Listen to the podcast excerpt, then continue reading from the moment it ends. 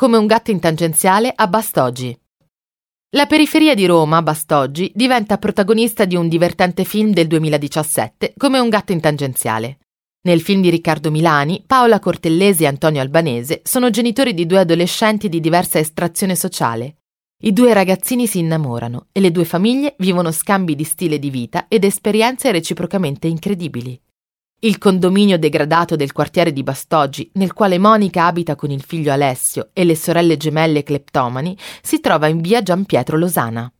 Costituito da un complesso di case popolari, sorge a metà strada tra il Bronx di Torrevecchia e il Quarticciolo.